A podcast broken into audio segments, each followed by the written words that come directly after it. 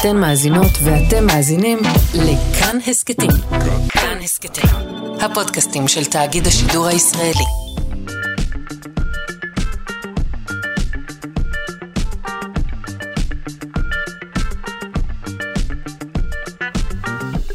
שלושה שיודעים. בוקר טוב, שלום, מה שלומכם? אנחנו שלושה שיודעים, כאן בכאן תרבות, 104.9 או 105.3 FM. גם הבוקר נהיה כאן עם כל המחקרים, כל הפיתוחים המדעיים והטכנולוגיים וכל מה שבאמת מעניין לדעת. הבוקר אה, נשאל, מדוע חתולים לשים אותנו? איך עובד ה profiling בנמל התעופה? ואולי גם מה זה בדיוק profiling? ולמה יש כל כך הרבה חיפושיות?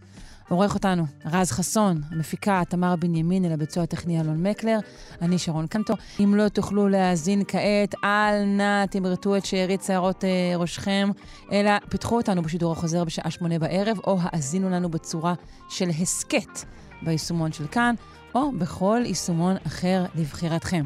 אנחנו מתחילים.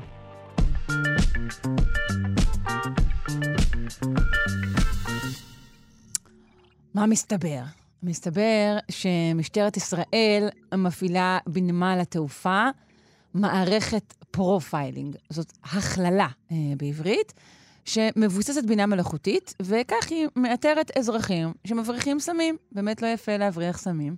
אה, אנחנו רוצים להבין איך בדיוק המערכת הזו עובדת, והאם זה בכלל חוקי, והאם אנחנו בכלל צריכים לדאוג מכל הסיפור הזה, או ההפך, לברך עליו. אה, נפנה לדוקטור אלעד ליבמן, חוקר במעבדת המחקר העצמאית של ספארק אוגנישן, סטארט-אפ בינה מלאכותית שמבוסס באוסטין, ארצות הברית, טקסס, משם הוא מדבר איתנו כעת. בוקר טוב. אה, כן. בוקר טוב. אה, טוב לשמוע את קולך, שרון, מה שלומך? בסדר גמור. בוא, קודם כל בוא נתאר את, העניין. הבנתי שנתפס כך אדם שאכן הבריח סמים, נכון? אמ, כן, תשמעי, בוא נגיד שזה על משקל, אה, גם שעון עומד צודק פעמיים ביום, העובדה שנתפס אה, בן אדם שמבריח סמים, כאנקדוטה בודדת, לא בדיוק מספרת לנו על אה, טיב המערכת, אנחנו לא יודעים כמה אנשים תמימים וישרי דרך נלקחו לשעות ארוכות של חקירות מיותרות בנתב"ג עקב, לא יודע, חיזוי שגוי של המערכת המדוברת. אז זהו, בוא נדבר על איך, איך, איך עובד, שוב, אנחנו לא יודעים איך עובד החיזוי הזה בדיוק, כי לא מספרים לנו, נכון? אז זהו, הדבר, זאת אומרת, צריך להבין שלמרות שיש כן איזושהי היסטוריה אה, אקדמית אה, למאמץ לבנות מערכות שמסוגלות לחזות אה, התנהגויות לא רצויות. זה דרך כלל הברחת סמים, אה, אנשים שמסתננים במסמכים אה, לא תקינים, ועד כל הדרך עד לטרוריסטים ו... זהו, גם, אני חושבת שגם מפריעי סדר אולי עושים להם כבר בימינו פרופיל. כן, אז שוב, בגדול המערכות האלה מנסות לחזות התנהגות עבריינית, או התנהגות לא רצויה, או התנהגות שבאופן כללי נתפסת כחריגה. ההיסטוריה, השימוש בבינה מלאכותית למטרות כאלו בן לפחות 20 שנה. יש אה, חוקרים מאוניברסיטה של מנצ'סטר שפיתחו את אחד הפרוטוטיפים המפורסמים, שהיא מערכת שנקראת Silent אה, Talker, שזו הייתה מין מערכת שעושה מין ראיון מול מצלמה ומנסה לזהות סימנים להתנהגות חשודה. בגדול המערכות האלה משתייכות, אפשר לומר בגסות, לשתי קטגוריות. יש לך מערכות שמשתמשות במידע רקע על אינדיבידואלים, זאת אומרת, אה, אה, היסטוריית הטיסות שלהם, אה, פרטים ביוגרפיים, נתוני המסמכים שהם העלו וכן הלאה, כולל כמובן אה, ארץ מוצא, גיל אה, וכן הלאה. ועל סמך אה, האמת, מידע לא ידוע, כי החברות האלה לא רק שלא משחררות בדרך כלל, זאת אומרת, רציתי להגיד שיש למערכות האלה היסטוריה אקדמית, אבל המערכות שנדבק וכן הלאה משתמשות בהן, בדרך כלל מערכות שמפותחות בחברות מסחריות, והן שומרות את הקלפים מאוד קרוב לחזה. כי מן הסתם גם, יש... נכון, אני מניחה שאתה יודע, לכל אה, עבירה מבוקשת, נקרא לזה, יש מן הסתם profiling אחר, ולכל מדינה יש את הנתונים, אתה יודע, מי חשוד אצלנו, מה שנקרא. כן. אז זהו, אין לדעת בגדול מה המערכות האלה, אם המערכות האלה מנסות פשוט לזהות מה שנקרא ב-Machine Learning Anomaly Detection, לנסות לזהות אנשים שמשהו בפרופיל שלהם חריג, ופשוט לוקחים אותם לצד ומקווים שהמשטרה תעשה את השער באותה נקודה. או לחילופין מערכות שמנסות אה, לזהות אה, דפוסים ספציפיים, למשל דפוסים שספציפיים למבריחי סמים. עכשיו, כאמור יש מערכות שפשוט מסתכלות על נתונים שלך, מבלי לבחון אותך אישית, ומזהות מי יש משהו חריג בפרופיל. זהו, בוא נדגיש, אתה יודע מה, אלעד, לא הדגשנו מספיק. שמדובר בעצם במקרים שבהם נעצרים אנשים ללא שום חשד ספציפי על מקרה ספציפי, אלא רק על סמך profiling, ואולי בעצם זה, משמע... זה כן. המרכז של הדבר. אין כאן, אין כאן בכלל עיסוק במקרה עצמו, אלא, אלא בגופו של אדם, מה שנקרא, במי הוא האדם המדובר.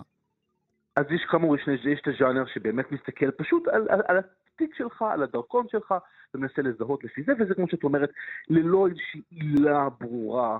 מעבר לאיזשהו חיזוי מכונה.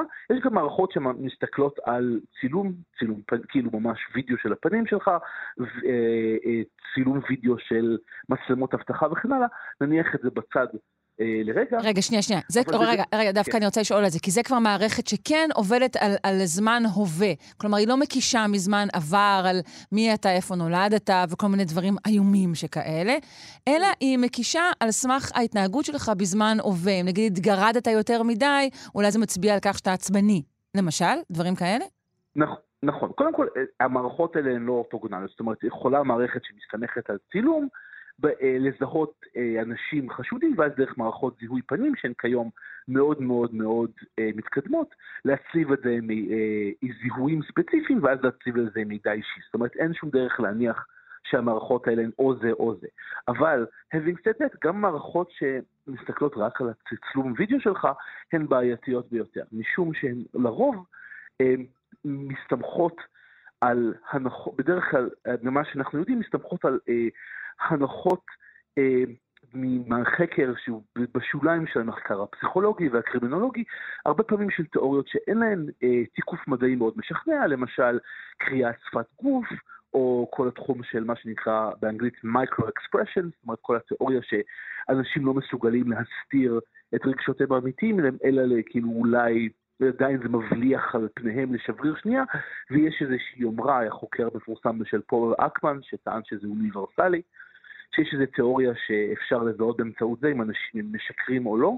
Uh, התיאוריות האלה לא ממש זכו לאישוש מדעי משכנע, ואף על פי כן, מערכות, במיוחד מערכות מהסוג הזה שנמכרות, למשל האיחוד האירופי הפעיל תוכניות כאלה הרבה מאוד שנים, אחת שנקראת i-border control ואחת שנקראת i-cross.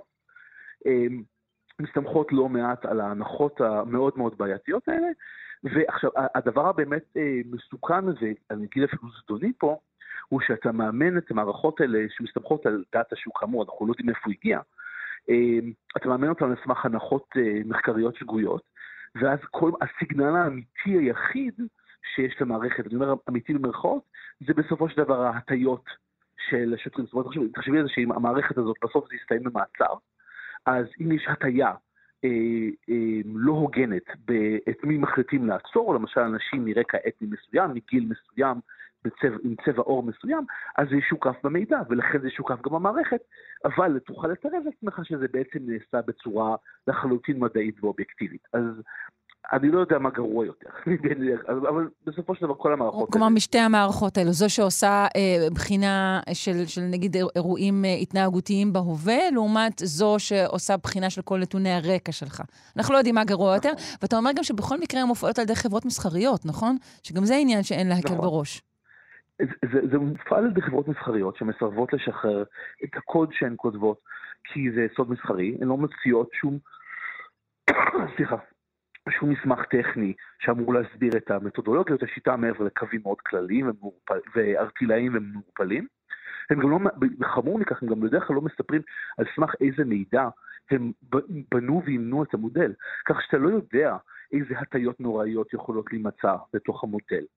ומעשית, את יודעת, יש דברים אפילו אה, באותו ספקטרום, דברים מזעזעים, מערכות בקליפורניה, אני יודע, לפחות בעוד כמה מדינות בארצות הברית, שמשתמשים בהן, שאומרות לחזות את הסיכון שלך להיות עבריין מועד, אה, אה, לבצע עבירה בשנית.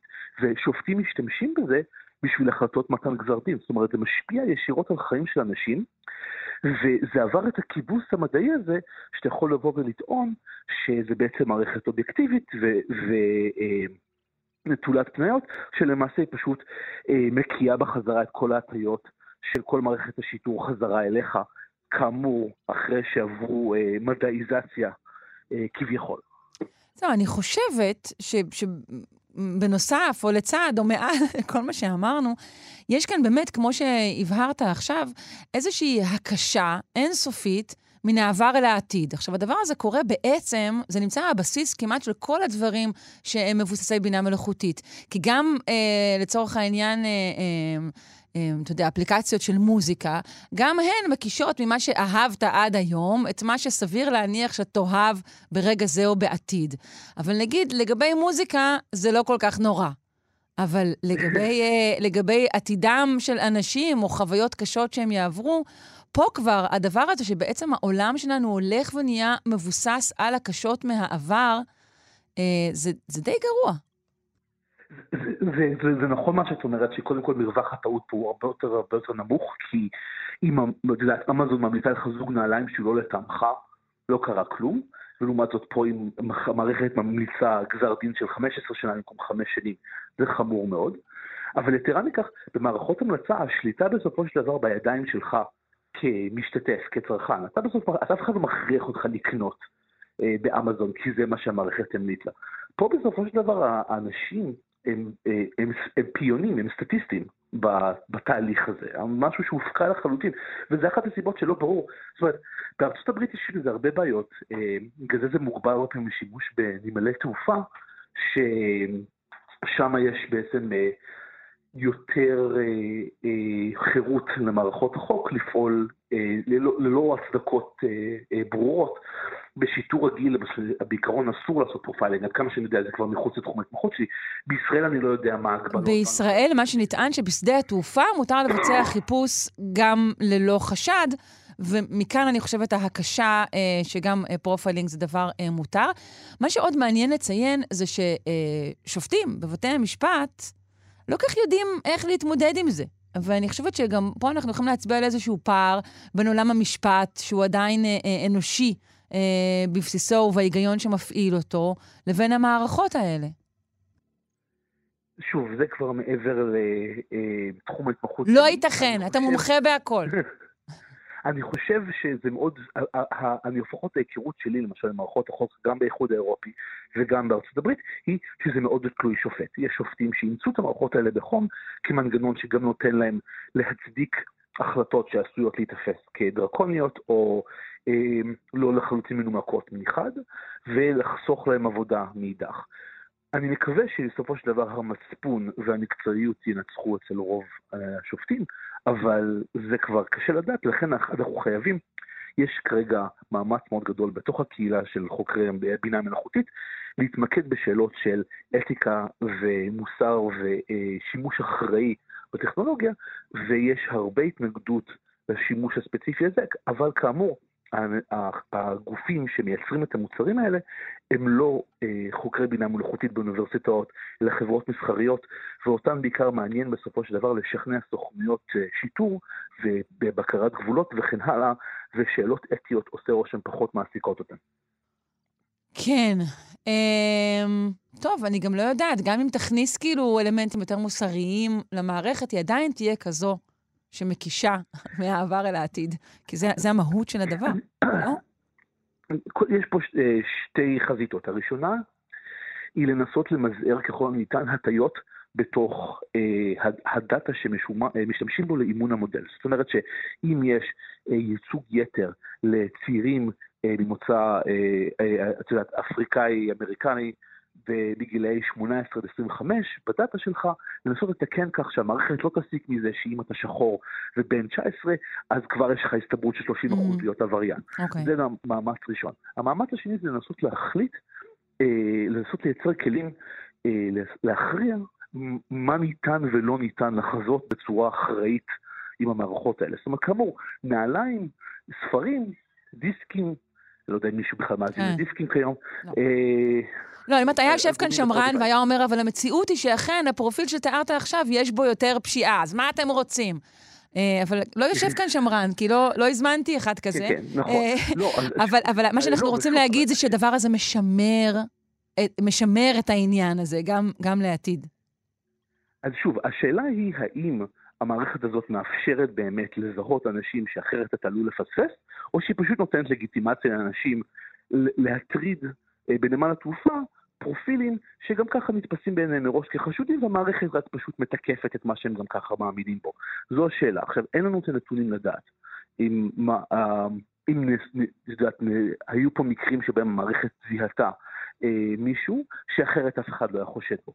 אני מאמין שיכולים להיות, להיות הזדמנויות כאלה שמערכות אה, תאפשרנה לזהות חריגות בהתנהגות, דפוסי טיסה לא סבירים, אה, מסמכים שלא מסתדרים, את יודעת, אה, הצלבת מקורות שמזהה... כן, טוב, זה כבר אבל המקרה עצמו, זה משהו אחר, זה משהו אחר. זה, נכון. זה, זאת, זאת כבר תהיה מערכת טובה. טוב, אנחנו, וואי, מה זה נסחפנו פה? אנחנו חייבים לסיים, מה זה? מה זה, מה זה הבית שלנו פה? דוקטור אלעד ליבמן, חוקר מחטיבת המחקר העצמאית של SparkCognition, סטארט-אפ בינה מלאכותית שמבוסס באוסטין, טקסס. אני מודה לך מאוד על השיחה הזו, וטיסה נעימה לכולנו. תודה רבה, שמחתי להתראות. ביי.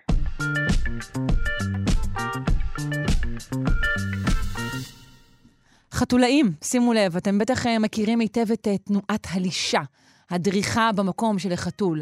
לפעמים אה, זה נעים, לפעמים צריך לשלוף את הציפורניים שלו מהבשר שלכם החוצה בסיום הטקס הקטן הזה.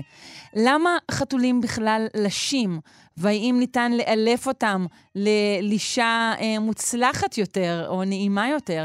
נפנה לדוקטור חיליק מרום, וטרינר וחוקר. שלום. בוקר טוב, שרון. בוקר אור. אה, בואו נתאר לאנשים שהם אה, חלילה, אני רוצה לתאר שאין בקרב מאזיננו כאלו, אה, אנשים שלא מכירים את פעולת הלישה של החתול. פעולת הלישה של החתול דומה מאוד לזוג ידיים קטנות של תינוקי, כשהוא מנסה להפעיל לחץ על בלוטות החלב בחזה של אמו.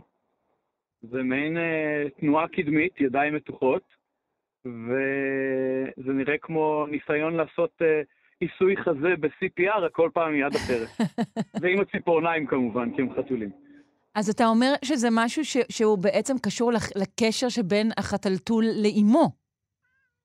התנועה הזאת היא באנגלית מוגדרת kneading או pawing, שזה גם אה, תלוי באיזה כ- אנגלית אתה משתמש. כי- קיפוט, אולי מכפה. נכון, אוקיי. זה בדיוק, זה קיפוט. בא מהמילה כפה. אוקיי. אה, כן, זה, זה מייצר כמה וכמה דברים. אחד, את המגע הפיזי עצמו, שהוא חיוני כל כך אה, לגור ול, ולחתולה, בזמן החיבור ביניהם. אה, שתיים, זה אה, כשהחתולים יונקים, אז החתולה די מאבדת תחושה בפטמה. אבל היא לא מאבדת את התחושה של התנועתיות על, ה, על בלוטת החלב שלה. ותדמייני שיש כאלה שמונה, תשעה או עשרה עליה, והיא צריכה לדעת האם היא עדיין נשארת שם ומניקה, או האם החבר'ה סיימו והם סתם תלויים עליה עם השיניים. Mm, אה, ובנוסף, אה, מחקרים אה, הרבה מאוד שנים יודעים שכפות הרגליים בחתולים, שמהם הם גם מזיעים דרך אגב, זה כמעט המקום היחיד שחתול מזיע, משחררות פרומונים.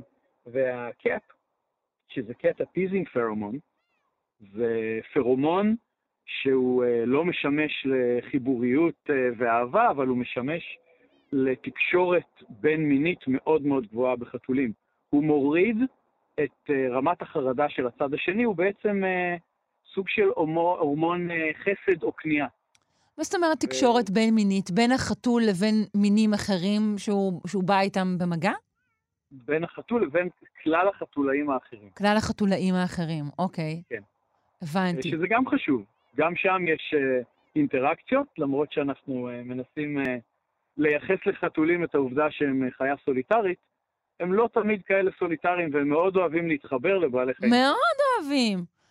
זאת אומרת, אוקיי, אז, תנועת ה- הלישה, או כמו שאולי נכנה אותה מהיום, הקיפוט, היא בעצם, המקור שלה הראשוני הוא שחרור של עוד חלב מהאם, להגיד, היי, אני עדיין כאן, אני יונק, וגם סימון חברתי כזה, אה, כאילו, גבר, אני סבבה, אתה סבבה, אנחנו בסדר, משהו כזה. לגמרי.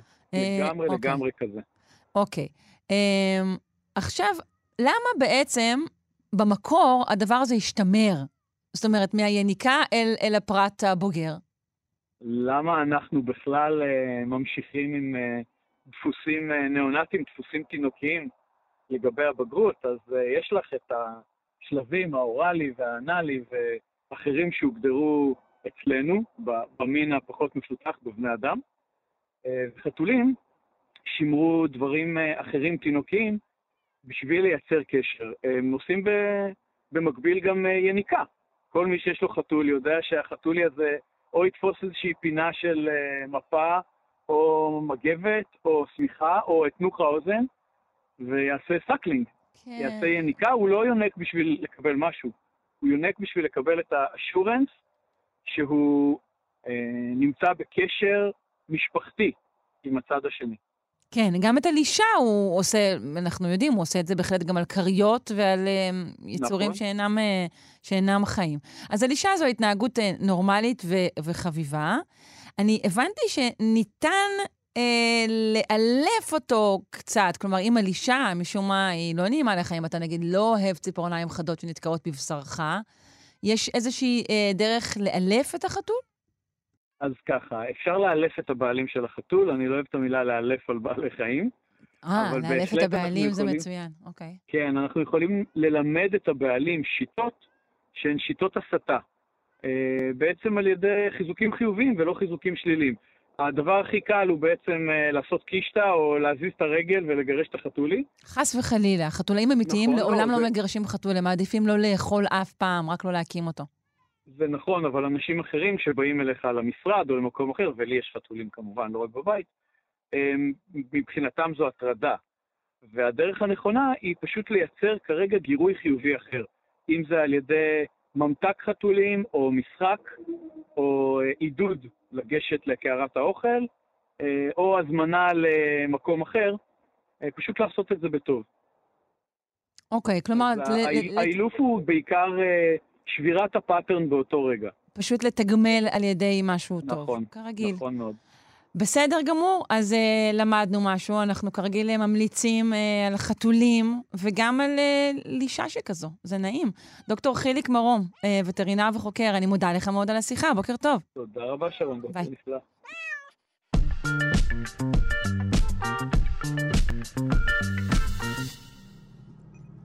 דיברנו כאן בעבר על מבחן המרשמלו, שהוא מבחן דחיית סיפוקים שמנבא הצלחה של ילדים בעתיד. ובכן, לא תאמינו, גם דיונונים עוברים את מבחן המרשמלו. כלומר, הם מסוגלים לדחות סיפוקים בידיעה שאחר כך ממתין תגמול טוב יותר. כלומר, אני אה, אוותר אה, אה, עכשיו על הסרטן, כי בערב, בערב מחכה לי שרימפס. אה, שמעו, זה הרבה יותר מכמה אנשים שאני מכירה. אנחנו נפנה לפרופסור נדב ששר מהתוכנית לביולוגיה וביוטכנולוגיה ימית של אוניברסיטת בן גוריון, אה, לשמוע עוד על הפלא הזה. שלום, בוקר טוב. אה, אנחנו מיד נסדר את הקו. אני מבינה שיכול להיות שהוא מדבר איתנו מתחת למים, ולכן הקו אינו טוב דיו. אה, אנחנו נשמע מספר צלילים ונשוב.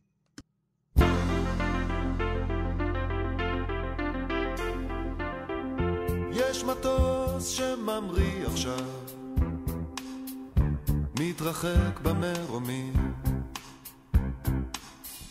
ואנחנו מתחתיו משיתים מבט אחריו. הנוסעים מגלים עכשיו פנאי בהיר בין עננים בשמיים השלווים מרחפים קלים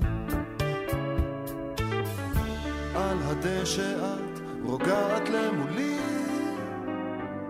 ועינייך עצומות. יום יבוא ועוד נהיה בכל המקומות.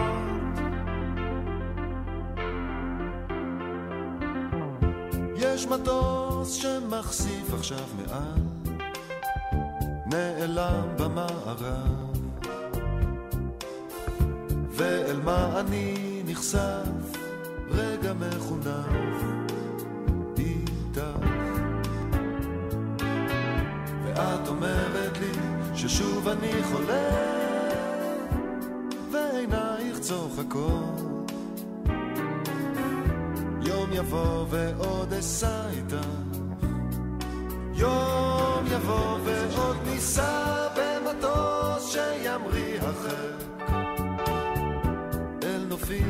נופים מחושפים ונחלום חלום אחד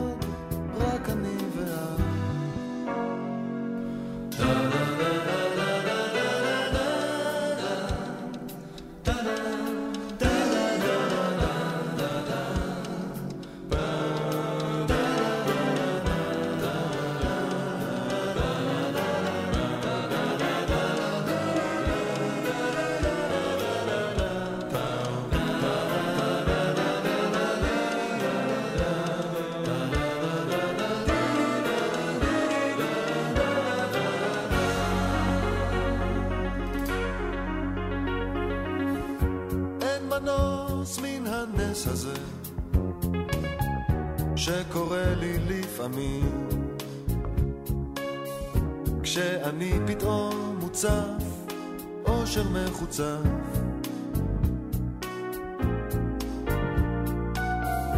על הדשא את נוגעת בפניי את נוגעת בליבי יום יבוא ועוד אשא אותך במטוס שלי. במטוס שלי יש מטוס. במטוס של מי? במטוס שלי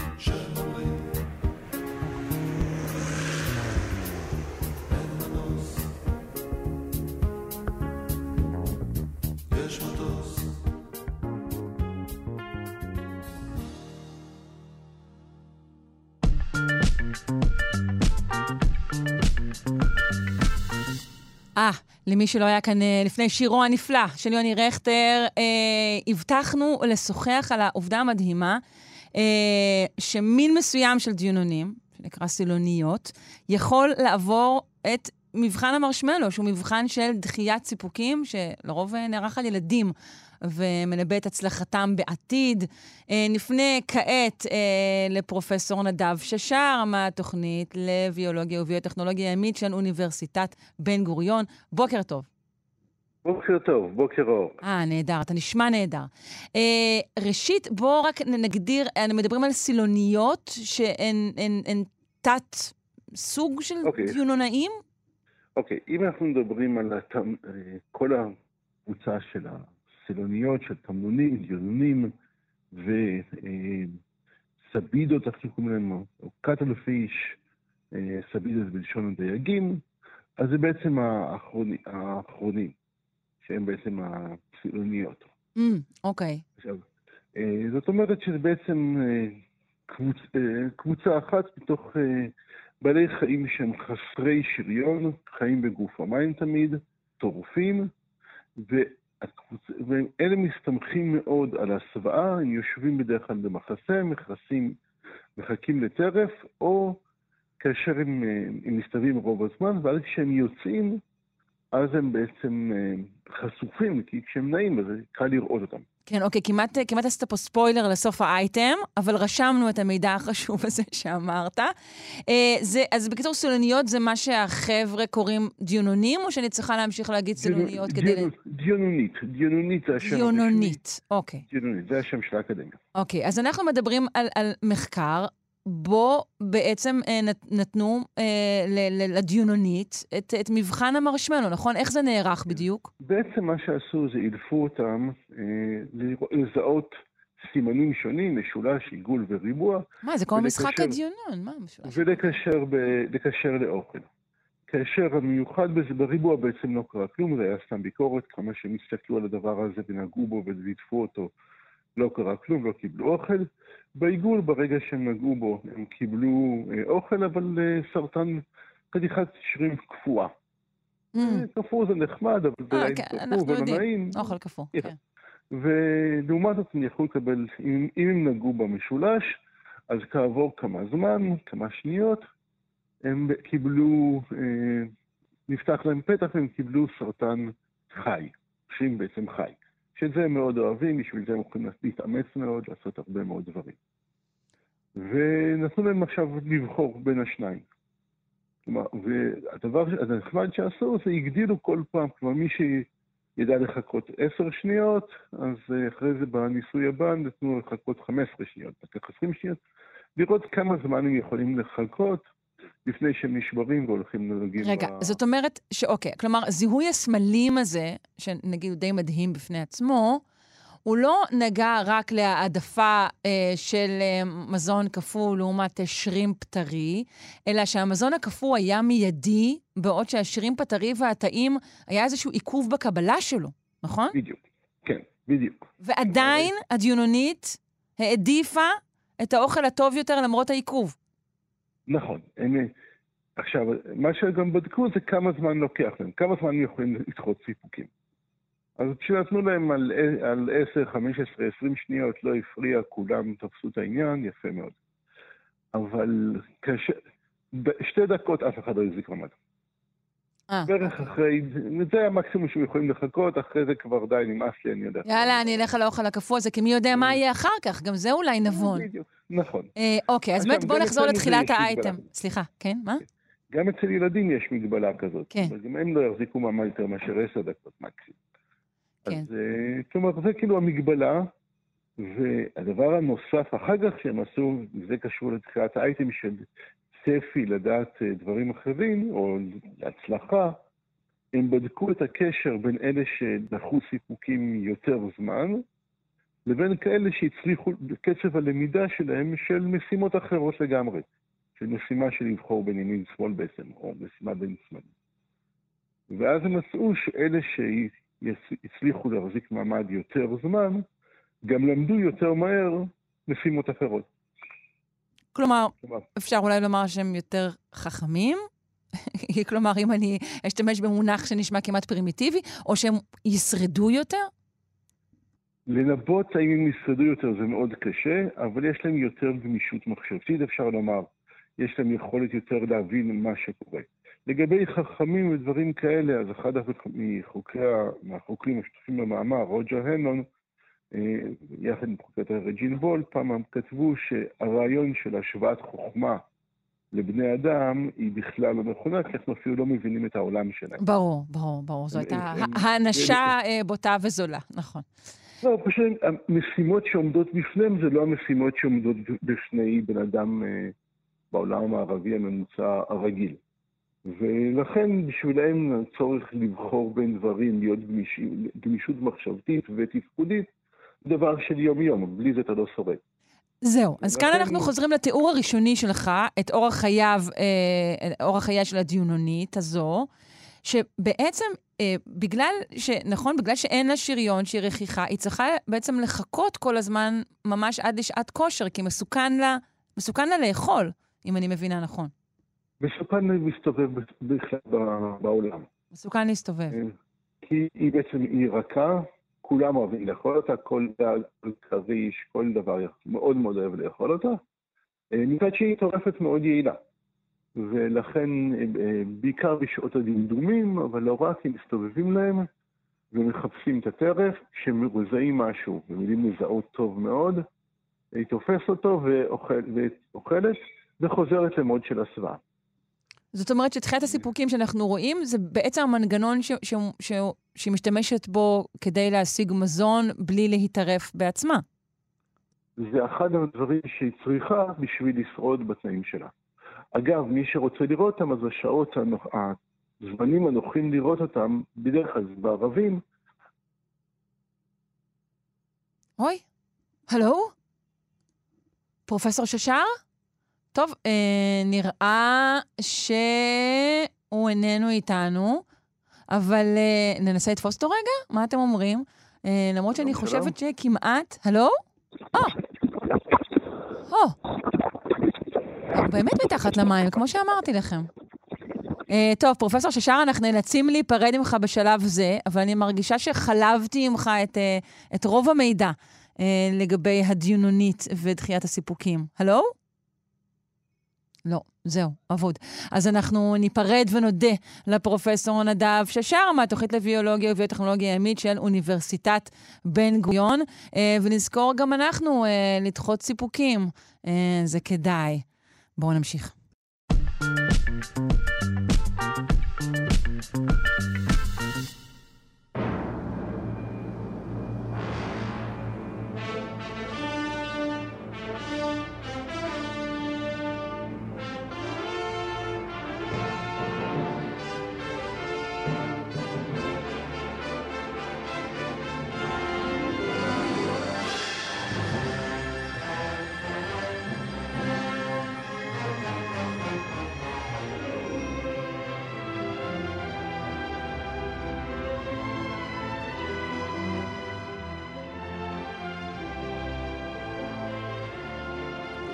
מאזינים אה, רבים פנו אלינו וביקשו לשמוע במלואו את אות הפתיחה של פינת התנ"ך עם הדוקטור אילן אבקסיס, ולכן אה, אנחנו מנצלים את בעיית הקווים החמורה שיש לנו הבוקר כדי להאזין ליותר צלילים.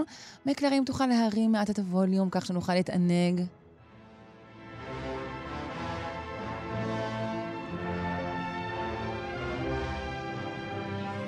אנחנו כמובן עם uh, חלק נוסף בסדרה על uh, מגילות uh, קומראן. אנחנו עם דוקטור אילן אבקסיס, שדרן ההסכת, דברי הימים, על המקרא והמזרח הקדום. אילן abc.co.il, זו הכתובת כשאתם לא מאזינים לתוכנית שלנו. בוקר טוב. בוקר טוב למאזינים ולך שרון. מה שלומך ערב משחקי חצי הגמר בגביע העולם בכדורגל? אני על קצה הכיסא, קצה הכיסא. אה, בסדר גמור, בסדר גמור.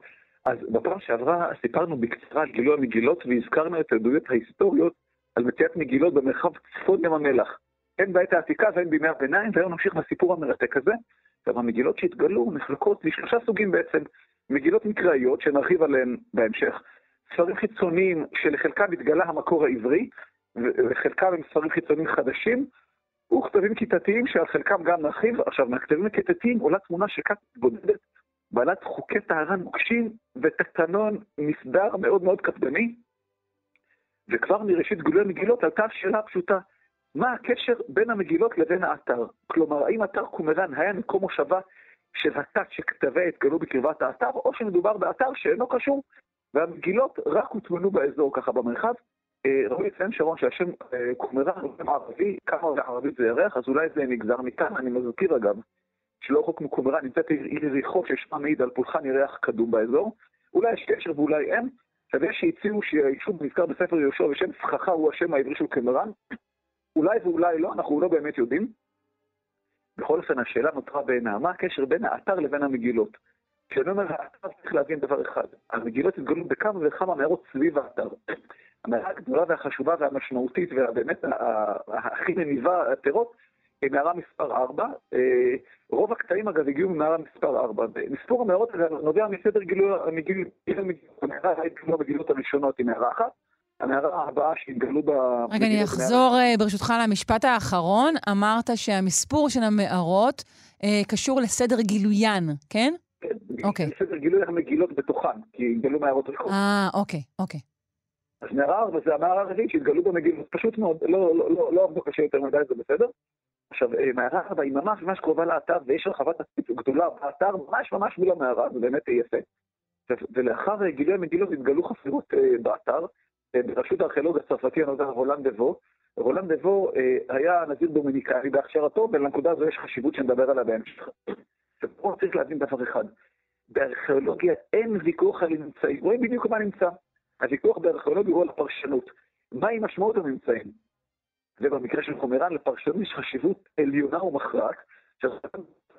באתר, שאז היה תחת הכיבוש הירדני, הוא פירש את הממצאים לאור מה שנכתב במגילות. כלומר, קודם כל הוא קרא את את כתבי התת, ואז הממצאים אה, סיפקו במרכאות הוכחה, הוכחה ניתחת קשר שבין האתר למגילות. אני אתן לך דוגמה, שרון. הוא מצא חדר מלבידי גדול, כמו בו כמה עשרות כלי אוכל. הפרשנות הסבירה שמדובר בחדר אוכל כלשהו. פרשנות באמת מקובלת, מקובלת עליי, אבל הוא הלך עוד קצת קדימה. עכשיו, כיוון שבכתבים כיתתיים נזכרו ארוחות שחברי הכת אכלו יחד, הוא הוסיף שמדובר בחדר האוכל של הכת, ויותר מזה, הוא התבסס על הרקע הנזרי שלו, כן?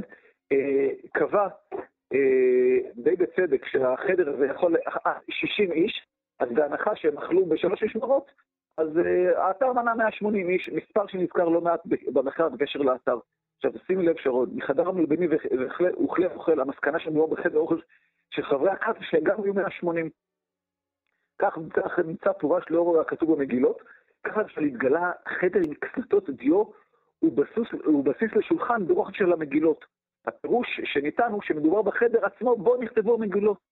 עכשיו שרון, אני נמנה על המיעוט ששולל כל קשר בין האתר למגילות. לשיטתי המגילות רק הוטמנו שם ולא נכתבו. או, אוקיי. אה, נתחיל בעובדה שכתבי הכת מדברים על גברים בלבד, ובבית הקברות התגלו שלבים של נשים וילדים.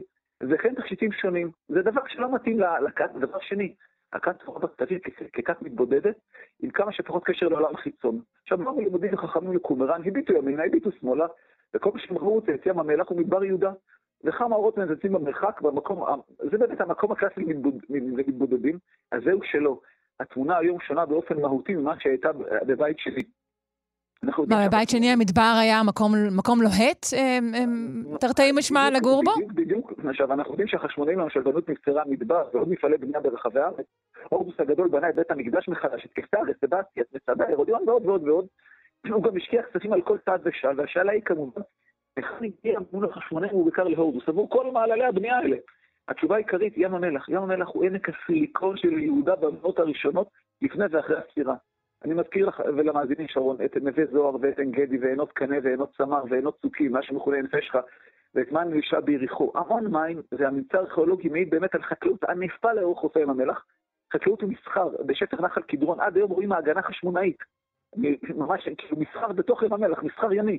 ומלח ואספת מים המלח, אה, המון תמרים, אה, המון... אבל רגע, אז, אז רגע, אבל כשמורדים נגיד אה, יצאו לאזור הזה, כפי שאנחנו יודעים, אז הם הגיעו לאזורים מיושבים מאוד? הם לא הלכו לשם כדי להתבודד? לא, לא בחופי ים המלח זה היה מאוד מיושב, והלך קילומטרים זה בודד. אבל באזור קומראן, אזור ים המלח, זה ממש קרוב לחוף, זה אזור שוקק. עכשיו, אני רוצה לדבר עוד משהו, חוץ מהסיין שהזכרתי, אבל העיקר העיקר זה צמח האפרסמון, זה לא מה שאנחנו קוראים היום אפרסמון, זה uh, של תרגום של uh, קלוקל מהצרפתית או משהו כזה, צרפתית קוראים לפרי הזה קקי בכלל, עכשיו באפרסמון שלנו, שמוזכר במקורות שלנו, זה צמח בושם, שגדל רק באזור הזה בשילוב תנאי קרקע והאקלים.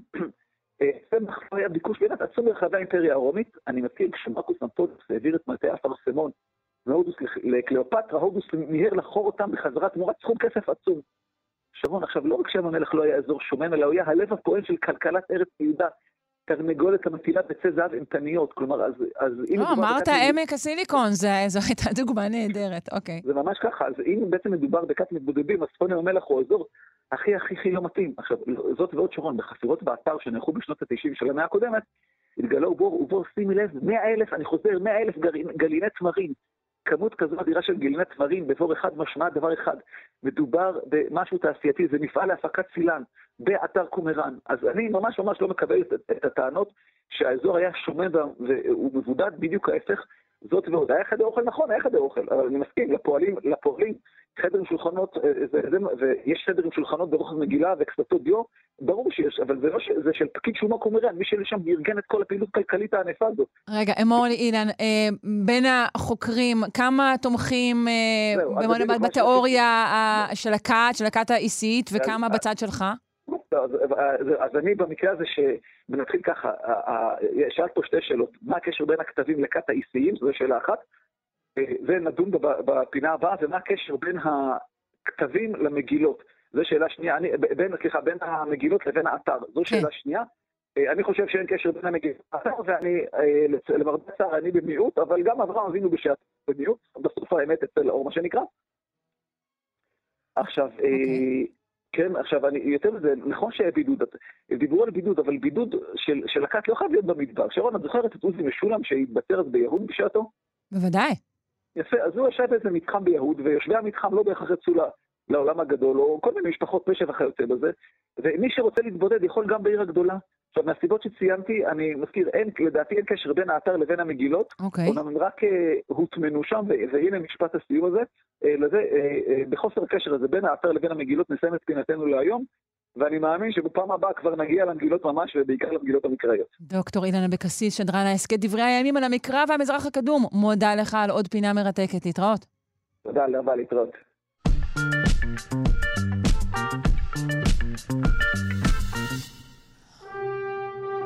הו, הו, היקום נחרב! אה, לא, לא לדאוג. אה, זה רק היקום הקולנועי של דיסי, אה, לפחות לתפיסתו של אורי פינק, איש הקומיקס של ישראל ויושב ראש איגוד הקריקטוריסטים הישראלי. היי! היי, בוקר טוב, שרון. ככה אתה אומר שג'יימס גן מחריב את היקום הקולנועי? חס וחלילה, זאת אומרת, אני רק, אה, אתה יודע, אני שומע חדשות, אני מתעניין. אהה. לא יודע אם ראית, ראית עכשיו בהוליווד מסתובבת איזה גברת גבוהה כזאת יפה, עם ארגז קרטון. יש בפנים לסו מחושף, וכזה טיארה על הראש, ובגד ים עם אה, כוכבים. את יודעת, זאת גל גדות, היא כן. כנראה, כנראה שהיא... אז היא שמה את הכל בארגז? אתה כן, חושב שהיא. אתה- פוטרה? מה, מה, ספר לא, מעט רכילות מ- מעולם רכילות גיבורי העל. כן. כן, זהו. כן, באמת, הפ- הפתיח הפעם רלוונטי במיוחד, כאילו, של אה, הפתיח של סופרמן. אז ככה, יש עכשיו בוס חדש ב-DC, כמו שסיפרתי לפני שבועיים, קוראים לו ג'יימס גן, מהמם. שהוא במאי אה, מעולה, מעולה, שבמעולה אחד האהובים עליי, אבל הוא הודיע שהסרט וונדר וומן 3 הולך לפח, כן? שזה לא, לא יקרה. כי התסריט הוא- הוא- הוא פח, לפחות לפי מה שאני קראתי. תסריט לא, פח, סרט זה לפח, תסריט. זה- זה- זה נהדר, הלוואי שימשיך ככה. נכון, נכון, זה בדיוק, ושלא לדבר על מה שהיה וונדר וומן 2, שזה היה, יש לי איתו חשבון ארוך, זה הסרט הראשון שראיתי בזמן הקורונה, וחזרתי לקולנוע וזה, וראיתי את הסרט הזה, וזה היה נורא. זה היה סרט מח- מחריד, כן, אז... אבל, אבל עדיין הוא, הוא, הוא רומז גם, עכשיו, גם הבעיה זה הנרי קביל, הנרי קביל, כן, הנרי, לא יודע אם אומרים קביל או קביל, אז הוא גם כן, אה, עכשיו, הוא גם כן הודיעו שככה לא ברור מה יקרה עם הסרט המשך של אה, סופרמן, כן? האם הוא ימשיך כסופרמן? וזה אחרי ששני הכוכבים הנחמדים האלה, גם הנרי קביל וגם גל גדות, פרסמו בחשבונות טוויטר שלהם שאיזה כיף, הם עכשיו ממשיכים והכל וזה, ואז פתאום בא אה, ג'יימס גן ומודיע בעצם, אנחנו לא ברור אם אנחנו נמשיך, Woman 3 בטוח לא יהיה, ו... וככה, זה, זה נורא מביך. אה, כן, אני הבנתי שהם. הודיעו, "א- איזה כיף, אנחנו מתחילים משהו חדש בחיים. לא, לא, שזו לא, הדרך לא. בימינו להגיד שאתה מפוטר או שנורא נורא סבלת. לא, לא, לא, לא, לא, ממש לא, הם חשבו... מה זה, הנרי קאוויל ויתר על התפקיד שלו ב Witcher, היה איזה סדרה כזאת, ה Witcher, את מכירה? כן, בטח. כן? בוודאי. אז הוא ויתר, על התפקיד הזה, אחרי, בעונה השלישית יחליף אותו איזה אחד, איזה, אחד מהאחים המזוורט יחליף אותו. כדי, כדי לחזור להיות סופרמן, והוא גם הודיע, וגם, וזה הכל בגלל אה, שהסרט של אה, בלק אדם, שדווקא אהבתי אותו מאוד, הוא לא הצליח כל כך, בגלל זה החליטו ב-DC, זהו, עושים הכל מההתחלה, הם נורא רוצים, הם נורא רוצים יקום קולנועי, הם נורא רוצים יקום קולנועי כמו של מארוול. יש להם באמת דמויות נהדרות והכל, והם לא מצליחים ממש ליצור את זה, כל פעם הם הולכים לכל מיני כיוונים, זורקים כל מיני דברים על הקיר, מקווים שמשהו יתפוס, נהיה אפלים, נהיה מצחיקים, נהיה זה, וזה לא, לא מסתדר להם. עכשיו הוא חושב ש... עכשיו, אני, האמת, אני מאוד אוהב את ג'יימס גן, מאוד מאוד מאוד אוהב אותו, הוא במאי, אני מת על הדברים שלו והכל, אבל הוא מתמחה עד עכשיו לקחת דמויות איזוטריות מה... מהפח של הפח של, ה, של הקומיקס, כמו שומרי הגלקסיה וה Peacemaker ו- ועוד כל מיני כאלה, כן? ו Suicide Squad, שזה דמויות שוליות כאלה, ולהפוך אותם ולעשות איתם אה, חגיגה. אבל עכשיו נותנים לו בידיים את סופרמן ובטמן וונדר וומן, זה כאילו הדמויות הכי, הכי, כן, אין, אין, יותר מזה. רגע, אבל הוא לא יוותר על הדמויות האלו, הוא פשוט לא, זהו, השאלה יעשה. דברים חדשים. אז זהו, שרון, אני מציע, זאת אומרת, עכשיו יש לך צ'אנס, אני חושב שיש אודישנים, וונדר וומן הזה. אז אה, אני כן. אלך, אני אבוא בתור אה, בטמן, אה, ואת אוקיי. בתור אה, וונדר וומן, מה את אומרת? בוא אני נתחלף. בוא אה. נהיה ברוח הזמן, בוא נתחלף, בסדר? אה, אוקיי. למה אוקיי. להיות כבול בתוך, אה, מגדר? בוא נכון, בוא נשחרר. הכל נזיל, הכל נזיל הכל fluidy, fluidy. אז זהו, אז אנחנו באמת לא יודעים, ויש גם את הקטע של אקוואמן, יש אקוואמן, שזה. ג'יימס ג'ייסון מומואה. אז פה יש להם רעיון בכלל, אה, יש שמועות שהוא הולך לשחק דמות אחרת ב DC. כן, הוא הולך להיות לא אקוואמן, הוא הולך לדמות אחרת. זה כבר ממש מוזר, לא? כן, זה ממש מוזר, אבל זו דמות שהרבה יותר מתאימה לו מאקוואמן בעצם. זה, אני לא, קוראים לה לובו, זו דמות שהיא זה biker חלל. כן, כי בסוף הסתבר שהוא בכלל לא יודע לשחות, אז אמרו, אוקיי, כן. כן, משהו כזה. בקיצור, בלאגן שמח, וכל הרשת כמרקחה, וזה נחמד, אבל אני, אני, אני מחזיק את זה, ג'יימס גן הוא, באמת, יש לו ראש מדהים, וזהו. אז מהיום נאמר, ג'יימס גן לא מחריב את היקום הקולנועי של DC, אלא אומר... בונה אותו מחדש. אני אומר, ג'יימס גן חסר לו ו' אחרי האלף בשם שלו. גאון, הבנתי. אוקיי. אורי פינק, תודה רבה לך על העדכון הזה. איש הקומיקס של ישראל ויושב ראש איגוד הקריקטוריסטים הישראלי. שלום, בוקר טוב, ביי. יאללה, ביי ביי.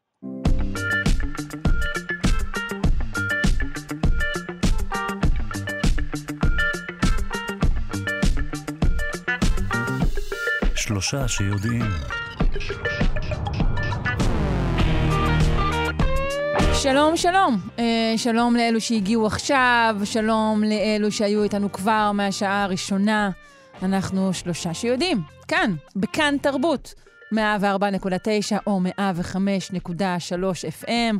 Uh, כמדי בוקר אנחנו עם חידושים מדעיים, פיתוחים טכנולוגיים, מחקרים חדשים.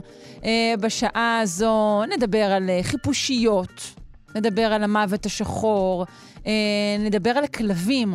Uh, ועוד כהנה וכהנה. עורך אותנו רז חסון, מפיקה תמר בנימין, על הביצוע הטכני אלון מקלר, אני שרון קנטור, מזכירה כרגיל את השידור החוזרת שלנו בערב בשעה שמונה, ואת ההסכת שלנו, שלושה שיודעים uh, בו ניתן uh, למצוא את התוכניות בזמן ובמקום שיתאים לכם. בואו נתחיל.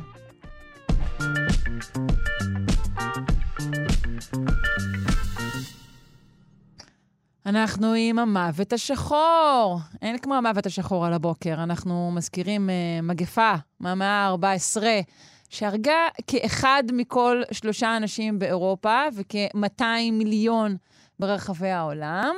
Uh, אבל היא הותירה חותם נוסף לאורך זמן, וזה חותם על מערכת החיסון של אנשים החיים כיום.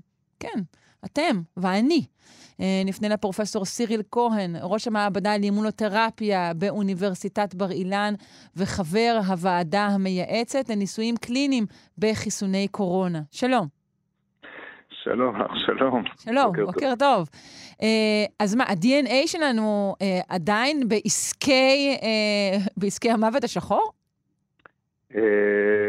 תראי, אנחנו יודעים את זה שהגורמים הסביבתיים שהאנושות, בוא נגיד כזה, פגשה במהלך החיים, עיצבו את האנשים שאנחנו מכירים היום, זה לא חדש, זה נקרא אבולוציה מבחינה מסוימת. אה, נכון, אבולוציה, כן. כן, כן. ואומרים שהחזק, או המתאים ביותר, זה מה שהמונח המקצועי, המתאים ביותר הוא זה ששורד. אז אם את לוקחת אוכלוסייה של אלף פרטים, ולשניים מהם יש יתרון מאוד גדול בתקופה של לחץ, אז כל ה-998 יעלמו, והצאצאים בעיקר, אני מגזים כמובן, אבל בעיקר יהיו צאצאים של אותם שניים שיש להם את התכונה הזאת, ולכן אם את חוזרת כמה דורות אחר כך, זה מה שאת תראי בסופו של דבר. זה החזקים או המתאימים ביותר לתנאים שנוצרו. אבל גם צריך להגיד שברגע שאת מורידה את התנאים האלה, יכול להיות מאוד שאם נשאר אחוז קטן של אנשים שאין להם את ההתאמה הזאת, אז אם את מורידה את הלחץ הסביבתי הזה, אז הם יחזרו להתרבות באוכלוסייה במחאות. כן. יש לנו דוגמה, יש לנו דוגמה מעולה בקטע הזה. זה הנושא של רוחב אגן הנשים, שהיה די רחב במהלך הרבה שנים, עד שהמציאו את הניתוח הקיסרי. ואז מה שקרה, זה שמה שהיה קורה זה שנשים עם אגן צר היו הרבה פעמים נפטרות במהלך הלידה. אז רק האלוהים הרחב העמידו צאצאות עם אגן רחב וכן הלאה. ואז פתאום ברגע שהצליחו להציל את הנשים האלה, אז את ראית שהרוחב הממוצע של האגן הלך וירד שוב. אז כן, זה עניין... אתה אומר, אתה אומר משהו מדהים, שהמצאת הניתוח הקיסרי בעצם אחראית גם להרבה מאוד מהעדפות אסתטיות נפוצות. יכול להיות מאוד, יכול להיות מאוד, כן, ואני לא נכנס עכשיו לפסיכוביולוגיה של האנשים, מה הם מעדיפים או לא, אבל כן, זה ייצב, זה כן ייצב. אז פה אנחנו רואים במחקר הזה משהו מדהים, חייבים להגיד. כלומר, את התופעה אנחנו מבינים ומכירים, כן. אבל המחקר שנעשה הוא מחקר מדהים, כי קודם כל הוא כלל גם אנתרופולוגים, היסטוריונים, אימונולוגים, שזה המומחיות שלי, ו, וגנטיקאים, והם מסתכלים על משהו, והם עשו משהו מדהים, הם לוקחים דוגמאות לפני הדבר השחור, במהלך הדבר השחור ואחרי הדבר השחור. עכשיו צריך לקחת הרבה דוגמאות כדי שתקבל איזושהי אה, אה, משמעות, מובהקות סטטיסטית. ומה שהם רואים, הם רואים שהאחוז של האנשים שמבטאים גנים מסוימים, שגורמים למערכת החיסון להיות קצת יותר רגישה, כנראה לחיידקים, אז uh, האחוז הזה של האנשים עולה לאחר הדבר השחור. ואנחנו יודעים שהמאורע של הדבר השחור, כפי שאמר בפתיח, הוא היה מאורע אה, די אה, הייתי, בעל משמעות מבחינת האנושות, כי שליש, כנראה, שליש מה, מהאנושות נמחקה, אה, לפחות באירופה זה בטוח. 30 ל-50 אחוז. אז זה, זה, זה מפחיד כשאנחנו חושבים על זה. כן. אז uh, פתאום רואים שתחת לחץ כבד כזה, אז הייתה סלקציה לביטוי של גנים מסוימים שמחזקים את מערכת החיסון. אוקיי, okay, והאם אנחנו עושים פה קישור גם למצבים אוטואימוניים אה, של היום? כן, כי בסופו של דבר צריך להבין שמערכת החיסון היא מערכת שהיא צריכה להיות מאוזנת. הכלל הבסיסי של מערכת החיסון אומר, אני צריך להגן על הגוף בפני הזר. זאת אומרת, אני, יש לי פה את העצמי, אני צריך לשמור על העצמי בפני הזר. ואסור לי לפגוע בעצמי, אבל זה מדובר באיזון מאוד מאוד מאוד עדין. איזון שלדוגמה אה, אנחנו רוצים דווקא שיהיה מופר במהלך אה, מחלה כמו סרטן, כי אנחנו רוצים שדווקא בגלל שסרטן מתפתח מהגוף עצמו, אנחנו רוצים שמערכת החיסון כן תתקוף. אז פה שוב, אנחנו רואים שמערכת החיסון לפעמים מתקשה להילחם כנגד סרטן, כי הסרטן מתגונן מול מערכת החיסון בזה שהוא אומר, ואני מאוד מפשט, אל תפגע בי, אני מהגוף עצמו. אבל שוב, האיזון הזה הוא צריך להיות מאוד מאוד עדין. אנחנו רואים שיש מחלות אוטואימוניות באוכלוסייה, אנחנו יודעים גם שדרך אגב, מי שיש לו פעילות אימונית חזקה יותר, נוטה יותר לפתח מחלות אוטואימוניות. דרך אגב, נשים מפתחות יותר מחלות אוטואימוניות מגברים, ולכן גם נשים מפתחות יותר סיבוכים, או הייתי אומר תופעות לוואי, לחיסונים, לדוגמה, מאשר גברים. אני אומר גם באופן כללי, וגם כאן... ואנחנו יודעים מה, מה הסיבה לכך? שנשים מפתחו יותר מחלות אוטואימוניות? כלומר, זה בטח לא סיבה אחת, אלא איזשהו מערך כללי? כן, כן, כן. כן, שוב, אני לא... זה ממש אה, סיפור אה, ארוך, כאילו, מה שנקרא אימונולוגיה מגדרית. אז אני חושב שאנחנו נחרוג פה מה, מהדקות שיש לי בתוכנית, אבל נגיד באופן כללי ש, שלא הכל ידוע, אבל חלק מהדברים זה באמת אה, ביטוי של גנים מסוימים, גם בקרומוזום X, שהוא יותר שכיח אצל נשים, אבל זה ביטוי של גנים מסוימים שקשורים להפ... הפעלה מואצת של מערכת החיסון. למה, למה, עדיין חוקרים את הנושאים האלה. אבל זאת עובדה, זאת עובדה שברגע שמערכת החיסון היא קצת יותר פעילה, אז אתה חשוף למחלות אוטואימוניות. זה לא הסיבה היחידה. יש גם, אני אגיד שיש סיבות סביבתיות למחלות אוטואימוניות, יש הרבה תיאוריות, צריך להודות גם על האמת, אנחנו עד היום לא יודעים מה גורם להתחלה של מחלה אוטואימונית. למה פרט כזה, אנחנו יודעים להצביע על קורלציות, אבל לא תמיד על סיבתיות. אוקיי, אה, בוא נדבר על, ה, על החיידק עצמו, על, על כן, ירסיניה פסטיס. אה, כן. פשוט נורא רציתי להגיד את השם, אז זהו, מבחינתי אפשר עכשיו לא לדבר עליו. לא, לא, זה בסדר, בסדר, את יכולה להגיד שוב, אני, אני כולי אוזן, אבל אני אגיד את זה ככה. אה, זה חיידק שמבחינת האנושות היה, היה איום. זה חיידק שמבחינתנו הוא בעייתי עד היום כגורם מחלה, אבל יש לנו מזל. והמזל, אה, בוא נגיד ככה, אה, במחאות, מושתת על אה, תגלית מדעית של אלכסנדר פלמינג ב-1928 שנקראת אנטיביוטיקה. היום אנחנו הרבה פחות חשופים להשפעות השליליות של החיידק הזה, אבל זה חיידק מדהים שלמד במחאות לחיות עם, עם פרטים כמונו, כאילו שחיים בטמפרטורה של 37, יש לו מנגנון מדהים שבעצם הוא מצליח להתחמק מבחינה מסוימת מהתגובה החיסונית ברגע שהטמפרטורה שהוא נחשף אליו היא 37, כי הוא מוחק מפני השטח שלו כל מיני סוכרים שהיו עוזרים למערכת החיסון להכיר אותו. ולכן זה מתקשר למה שאמרנו עכשיו לגבי אותם גנים שיש אצל אנשים שהיו יותר עמידים. שוב, זה לא ב-100%, אוקיי? ההימצאות של הגנים האלה שדיברנו עליהם אצל שורדי הדבר השחור נותנת יתרון של 40-50% יותר עמידות אה, מול החיידק. החיידק עדיין כן, מסוכן לאנשים. יש סיכוי שזה קשור לטמפרטורת הגוף שלהם, או שסתם אני עושה פה איזשהו חיבור סרק? לא, לא, לא, לא, לא, אני לא okay. חושב שזה קשור, זה יותר עניין של רגישות, להכיר, פשוט יש תהליך שקורה בחיידק הזה שהוא... הוא הופך את חלק מתאי דם הלבנים שלנו לזומביז. אה, הוא נכנס לתאים שאנחנו קוראים להם מקרופאז'ים, ואז הוא, הוא מכתיב, בעצם הוא מבקש מהם מאוד יפה להגיע לאזור מסוים בגוש, שאנחנו קוראים בלוטות לימפה, ושם הוא מתרבה ככה אה, בצורה מאוד מואצת. בקיצור, כנראה, וכל התהליך הזה הוא תהליך שהוא תלוי בדקות, מספר דקות. כנראה שמי שמגיב מהר יותר, בגלל שיש לו את הגנים האלה, אז מונע את, ה, את ההשתלשלות הנוראית הזאת, כי צריך להגיד משהו מאוד בסיסי, מה שאני מלמד את הסטודנטים שלי. מחלה או זה עניין של זמן. זאת אומרת, הרבה פעמים אנחנו נדבקים, אבל מה שיקבע אם אנחנו נהיה חולים או לא, זה עד כמה מהר תגובת מערכת החיסון תתרחש ותמנע, בעצם זה כמו אש, בסדר? אם עכשיו מתחילה אש, זה עד כמה מהר אני אחבק שזה עוד קטר. אם אני, לא, אם אני נותן לזה כמה דקות, אני עלול בעצם אה, לגרום לשרפה די גדולה. אז זה עניין של... רגע, כלומר, יעילות מערכת החיסון היא, היא לא, או לא רק, אה, נקרא לזה, אה, אה, איכותנית, אלא קשורה פשוט למהירות, למהירות התגובה שלה? בוודאי, בוודאי. כאילו, הייתי משתמש בתחום אחר.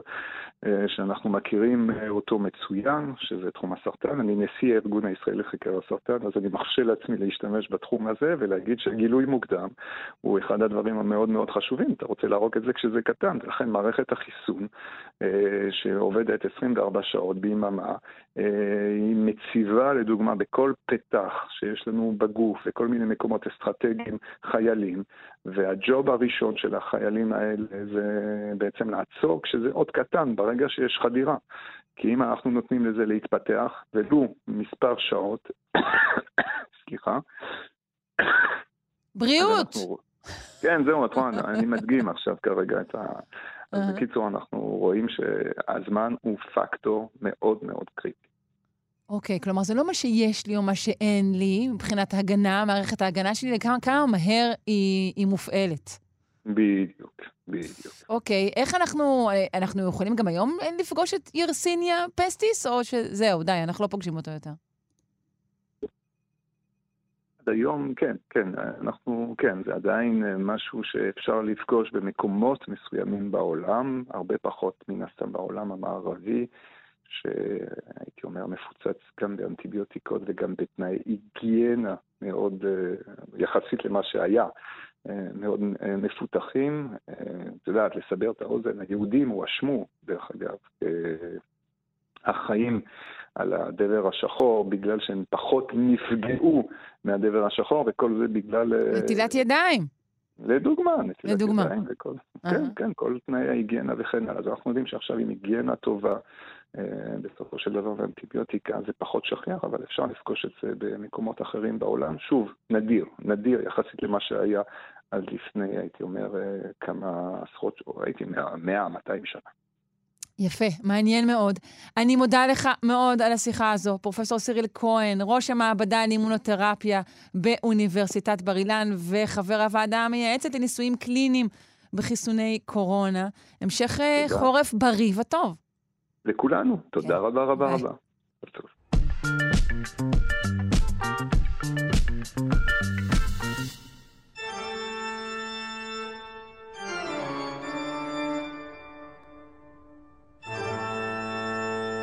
אנחנו עם פינת האבולוציה, הפרופסור אריאל צ'יפמן, חבר המחלקה לאקולוגיה, אבולוציה והתנהגות באוניברסיטה העברית. בוקר טוב. בוקר אור. היום מדברים על חיפושיות. נתחיל אה, בחידה על המאזינים. איפה בכל כדור הארץ אין חיפושיות? וכעת נענה על השאלה הזאת. אני חושבת כן. שזה, נכון? אה, אני לא הבנתי מה את שואלת אותי את המאזינים. אה, אני שואלת את המאזינים, כן. ואז אתה יכול לגלות, כי בסך הכל אנחנו לא מעלים אותם על הקו.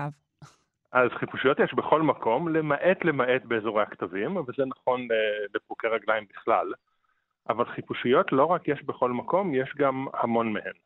כן, ויש- ממש המון. יש, ממש המון. יש סיפור מפורסם מה, מהאגדות האורבניות האלה שמספרים על חקר האבולוציה, שחקרו את חוקר, ששאלו את חוקר האבולוציה ג'ון הולדיין בשנות ה-40 או ה-50, לאחר שנות עבודתו על אבולוציה והמגוון, אם יש לו משהו לומר על בורא העולם. אז הוא אמר שאני לא יודע הרבה על בורא העולם, חוץ מזה שהייתה לו חיבה יתרה לחיפושיות, כי הוא יצר כל כך הרבה מהן.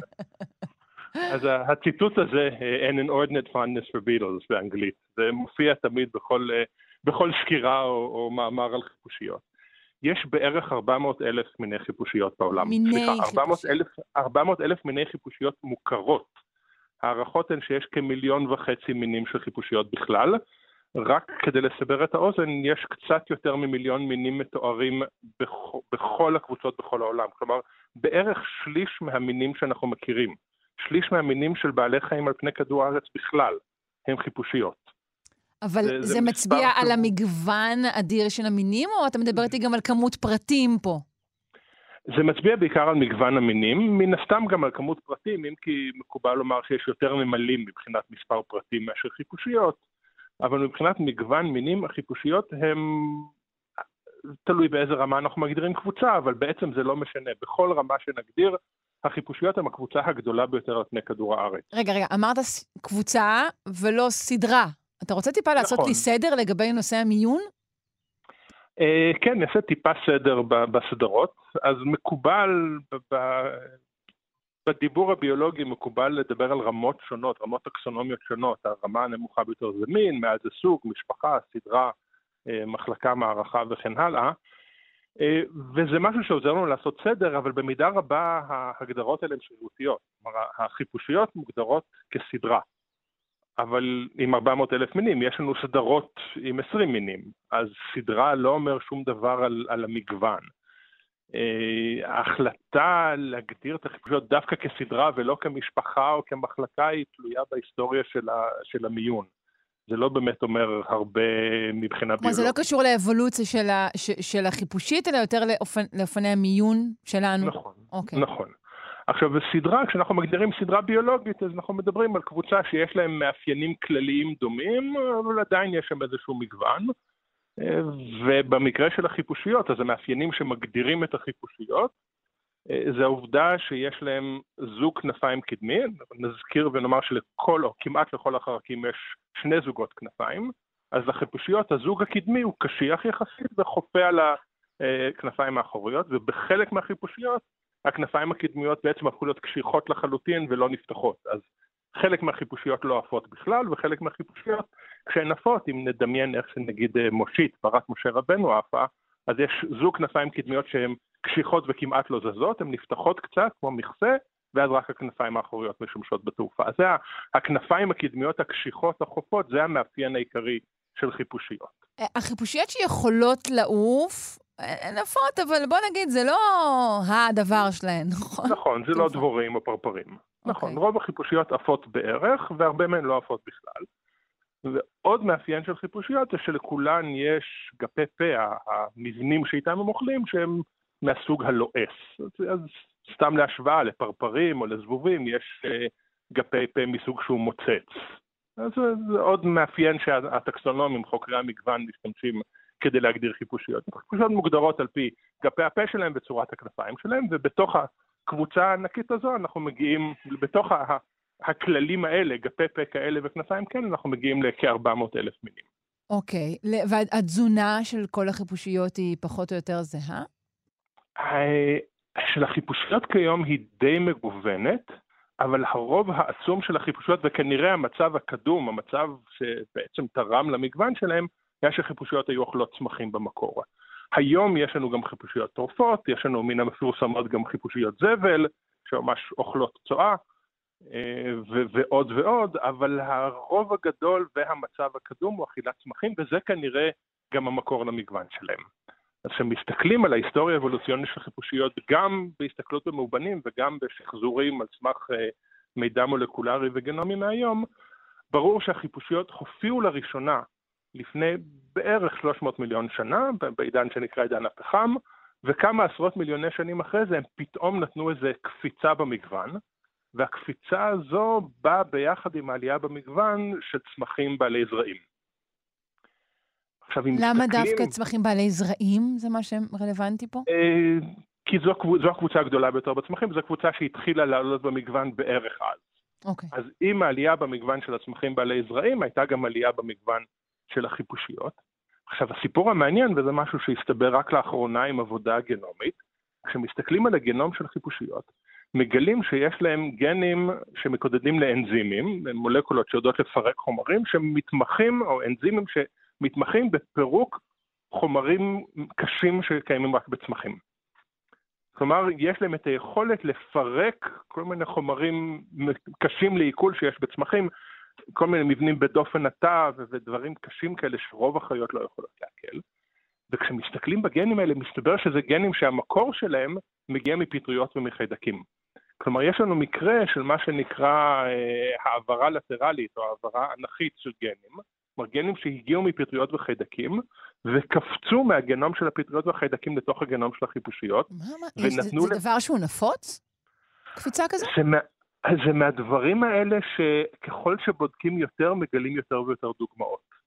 זה מאוד מאוד נדיר ב, בהסתכלות הגלובלית, אבל, אבל יש כל כך הרבה דוגמאות שזה כנראה משהו שאכן קורה. גם אצלנו בגנום יש פה ושם גנים שקפצו מקבוצות אחרות. נו כן, תן אבל... לי את זה. זה מה שרציתי הרי לדעת, אני רק על עצמי, אני חושבת. הנה, אמרתי משהו שעכשיו אני לא יכול לגבות אותו, כי אני לא יכול לחשוב על דוגמה כרגע, אבל okay. אוקיי. זכור לי שיש. אה, אבל בואו נחזור בכל זאת לחיפושיות. עכשיו, אותו מעבר של גנים מפטריות וחיידקים שמאפשר להם את הפירוק של צמחים, הפך להם, אפשר להם להפוך לאוכלי צמחים מתמחים ומוצלחים, בדיוק באותו הזמן שכל המגוון של הצמחים עלה, וזה בעצם היה הקפיצה הראשונה מתוך כמה, הקפיצה הראשונה במגוון. והמעבר הזה, עוד משפט אחד, מעבר הגנים הזה כנראה קרה יותר מפעם אחת בתוך החיפושיות. כלומר, יש כמה ענפים שונים בחיפושיות שקיבלו את המתנה הזו, את הגנים האלה מחיידקים ופטריות שאפשרו להם לאכול צמחים. אז לפני בערך 270 מיליון שנה, החיפושיות הופכות להיות קבוצת החרקים, כבר אז קבוצת החרקים הדומיננטית, והם נותנים עוד קפיצה במגוון כ-100 מיליון או 150 מיליון שנה מאוחר יותר עם העלייה במגוון של הצמחים בעלי הפרחים. שכאן כנראה הם מתמחים באכילת אבקה וגם בחיים בתוך הצמח. עכשיו, נקודה שחשוב לזכור כשמדברים על חרקים, בעיקר על חרקים כמו חיפושיות, כשאנחנו חושבים על חיפושית, זה רק חלק ממחזור החיים. הרבה מהחיפושיות חיות יותר זמן בשלב הזחל. וה... יותר זמן ממשך החיים שלהם כחיפושית בוגרת. כן, כלומר okay. אוקיי. רוב מחזור החיים שלהם הוא בשלב הזחל, ובהרבה מקרים ההתמחויות של החיפושית הם דווקא בשלב הזחל. עכשיו אנחנו מכירים כמזיקים חקלאיים חדקונית התאנה, חדקונית הדקל שמשמינה דקלים כן. בכל רחבי הארץ. הנזק שהחיפושיות האלה עושות הוא לרוב לא בשלב הבוגר, אלא בשלב הזחל, שהזחל נכנס מתחת לקליפה, ובשלב הזחל חיפושיות נוטות להיות מאוד מתמחות. כלומר, חיפושית מסוימת מתמחה בצמח מסוים, בעיקר בשלב הזחל. אז הזחל הוא לא כמו שאנחנו אולי מדמיינים, יושב שם ולא עושה כלום, הוא אוכל ממש הרבה, הרבה דווקא. כן, הוא יושב שם ועושה הרבה. חדקוניות תאנה, חדקוניות דקל, זה זחלים שמגיעים לגודל די משמעותי ואוכלים הרבה מאוד במהלך חייהם המוקדמים לפני שהם מגיעים לבוגרים. אז המגוון של החיפושיות במידה רבה, או לפחות חלק, כן, יש, יש הרבה גורמים שמשפיעים על מגוון, אבל חלק מזה זה התמחויות של הזחל של החיפושית בצמחים מסוימים, והקפיצה הזו במגוון היא עם הקפיצה במגוון של הצמחים בעלי הפרחים בסוף הקרטיקון, כלומר לפני בערך 100 מיליון שנה, במקביל לעידן הדינוזאורים. יש לזה אח ורע לכך ששלב כזה אה, של זחל או משהו אה, אה, שמקביל לו, הוא שלב כל כך פעיל או מזיק בהקשר זה, הזה? זה קיים בכל החרקים שאנחנו מכנים חרקים בעלי גלגול מלא, כלומר אותם חרקים שיש להם שלב זחל ושלב בוגר שהם נפרדים זה מזה, גם פרפרים. אוהבים לומר שפרפרים חיים רק ימים ספורים, זה לא נכון, הם חיים ימים ספורים כבוגר, אבל הזחל יכול לחיות חודשים. וגם בפרפרים בהרבה מקרים הזחל מתמחה לצמחים מסוימים או לקבוצת צמחים מסוימים. אז, אז ההקבלה הזו בין חיפושיות לפרפרים קיימת, רק שבחיפושיות ההתמחות בדרך כלל היא חיים בתוך הצמח ובזחל בעיקר, בפרפרים ההתמחות היא יותר אה, לחילת עלים, ובפרפרים הבוגרים אוכלים רק צוף, ובחיפושיות החיפושיות הבוגרות אוכלות גם דברים אחרים. אז, אז אולי יש להם תקופה ארוכה יותר של נזק, אם אנחנו מסתכלים כן. מנקודת המבט של... כמובן, uh, שלנו, או של, או של דקלים. כן. Um, כן. החיפושיות נפוצות בעיקר באזורים טרופיים, כלומר, יש הרבה גם אצלנו, אבל את כל ה... כל השוות נמצאות באזורים טרופיים. זה, זה קשור לנושא של צמחייה, או שזה בכלל לא נכון? זה נכון, כמעט כל קבוצה שנסתכל עליה היא נפוצה יותר באזורים טרופיים, כי באזורים טרופיים מגוון באופן כללי הרבה יותר גדול. מגוון הצמחים באזורים טרופיים יותר גדול, ולכן מגוון החיפושיות אוכלות הצמחים יותר גדול. גם אצלנו, ישראל היא, היא מבחינת מגוון חיפושיות, אה, לא, אין, אין מה לזלזל בה, יש לנו כמה עשרות אלפי מינים, אני חושב, של חיפושיות בארץ, אה, שהרבה מהן לא, לא מתוארות ולא מוכרות. אה, יש כמובן את החיפושיות היפות ומושכות, כל היקרוניות הנוצצות בירוק מתכתי והמושיות למיניהן. אבל המספרים, המגוון הגדול ביותר, אם אמרנו 400 אלף מיני חיפושיות... אני לא יודעת, העקרונית היא לא מושכת, היא מפחידה. לטעמי לפחות. טוב, אה, בתוך ה-400 אלף מיני חיפושיות, בערך 100 אלף או קרוב ל-100 אלף הם בקבוצה שנקראת חידקוניות, שאלה חיפושיות קטנות יחסית ברובן, גם חידקונית הדקל והתמר בקבוצה הזו, אבל רוב החידקוניות די קטנות, מתאפיינות בזה שיש להם ראש מאוד ארוך וצר שנראה כמו חדק. מוצאים אותם לפעמים בתוך האורז או בתוך העדשים שלנו, אבל המגוון של הקבוצה הקטנה הזו הוא בפני עצמו מאוד גדול, וזה חיפושיות שמתמחות חלקן בחיים מתחת לקליפה, חלקן באכילת זרעים, והמגוון שלהם גם בארץ הוא עצום. והסיבה שהראש שלהם הוא כזה דמוי חדק, אני, אני מניחה שיש לזה סיבה שקשורה לתזונה שלהם? נכון, כן, הם חופרות לתוך מה שהן אוכלות, אז הראש מהווה מעין ראש חץ כזה. שאיתו הן נכנסות לתוך הקליפה או לתוך הזרע או מה שזה לא יהיה. אוקיי. Okay. אה, uh, שאלה אחרונה, אנחנו כבר, uh, אנחנו רואים עדויות של שינויים uh, בחיפושיות, או של ירידה נגיד במגוון שלהם באזורים שנפגעים משינויי אקלים, ככל הידוע לך? ללא ספק. גם כן משהו שדיברו עליו לא מעט בשנים האחרונות, יש ירידה במגוון החרקים דווקא לא כל כך באזורים שנפגעים משינוי אקלים, אלא אזורים שנפגעים מפיתוח אנושי. אה, כשאנחנו בונים שכונות, כשאנחנו אה, הופכים יערות למדשאות, המגוון הביולוגי יורד, מגוון החרקים יורד, בעיקר זה נבדק במקומות כמו גרמניה ואנגליה, שיש שם מעקב מאוד הדוק אחרי מגוון חרקים. רואים ירידה כללית בכל החרקים, כולל גם חיפושיות, פחות, במקרה הספציפי הזה זה פחות שינוי אקלים ויותר שינויי סביבה כלליים, ירידה במגוון הביולוגי אה, באזורים אנושיים. אני לא מכיר מחקרים שבדקו ספציפית באזורים טרופיים לאורך זמן, כי הרבה מהידע שלנו על אזורים טרופיים הוא מאוד חדש. אז אין לנו את פרספקטיבת הזמן שיש לנו בפרברים של אנגליה וגרמניה. כן. טוב, יפה, חיפושיות. אה, תודה רבה לך, פרופ' אריאל צ'יפמן, חבר המחלקה לאקולוגיה, אבולוציה והתנהגות באוניברסיטה העברית. המשך יום טוב.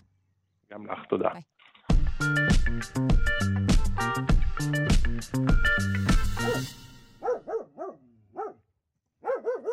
עצם עתיקה עוזרת למדענים לחדד את ציר הזמן של מערכת היחסים שלנו, של האנושות, עם uh, חברינו הטובים ביותר, אחרי החתולים, uh, הלא הם הכלבים. נפנה לדוקטור לידר ספיר חן, ראש המעבדה לארכיאוזואולוגיה באוניברסיטת תל אביב ובמוזיאון הטבע על שם שטיינהרט. בוקר טוב. בוקר טוב. האם uh, נמצאה כאן איזו עצם uh, חדשה, שבעצם אומרת לנו משהו חדש על תהליך ביות הכלבים?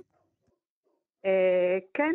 כלומר, לא חדשה, אלא ישנה מאוד, כמובן. המציאה היא חדשה. כן.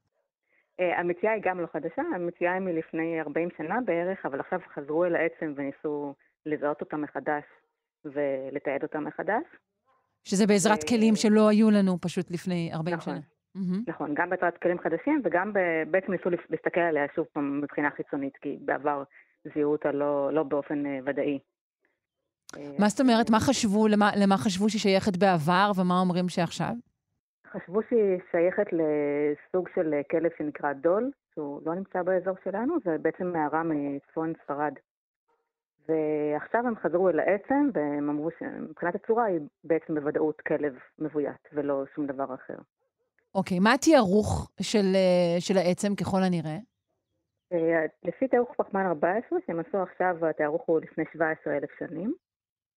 ובנוסף הם גם עשו מחקר דנ"א עתיק וראו שהיא שייכת גם בוודאות גבוהה למין של כלב מבוית. וזה נחשב ל- ל- ל- לקדום יותר מהזמן שחשבנו שהכלב בוית עד כה? אמ, זה, זה לא בדיוק נחשב לקדום יותר, זאת אומרת, זה הממצא הכי קדום שמזוהה בוודאות לכלב מבוית, אה, בעצם. אה, אבל מחקרים גנטיים מציעים שכבר הביות מתחיל הרבה קודם. Mm. בין, בין 40 אלף ל-20 אלף שנה, זה בעצם הטווח שמחקרים של DNA עתיק מציעים. אבל יש ויכוח גדול על מה באמת המחקרים האלה מראים. אם הם מראים פיצול של כלבי קדום מזאבים, אם הם מראים שינוי כלשהו, וזה, ה-17,000 זה הממצא הכי קדום שאפשר בוודאות להגיד שהוא כלב מבוית.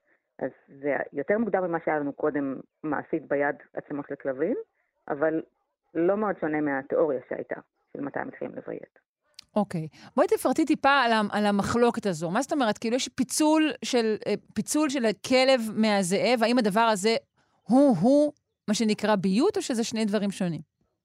אה, כן, זאת אומרת, יש פה כמה ויכוחים. גם האם הפיצול של הכלב מהזאב הוא-הוא מה שנקרא ביות, או שאולי יש לנו איזשהו אב קדמון שמתפצל קודם, וממנו אחר כך מבייתים את הכלב. זאת אומרת, אה, כמה אנחנו קרובי משפחה של ה... בעבר חשבו שהזאב האפור הוא האב הישיר של הכלב המבוית היום, ועכשיו מחקרים גנטיים מראים שבעצם שניהם התפצלו מאב קדמון, כלב משותף כלשהו, זאבי משותף, סליחה. זאב משותף.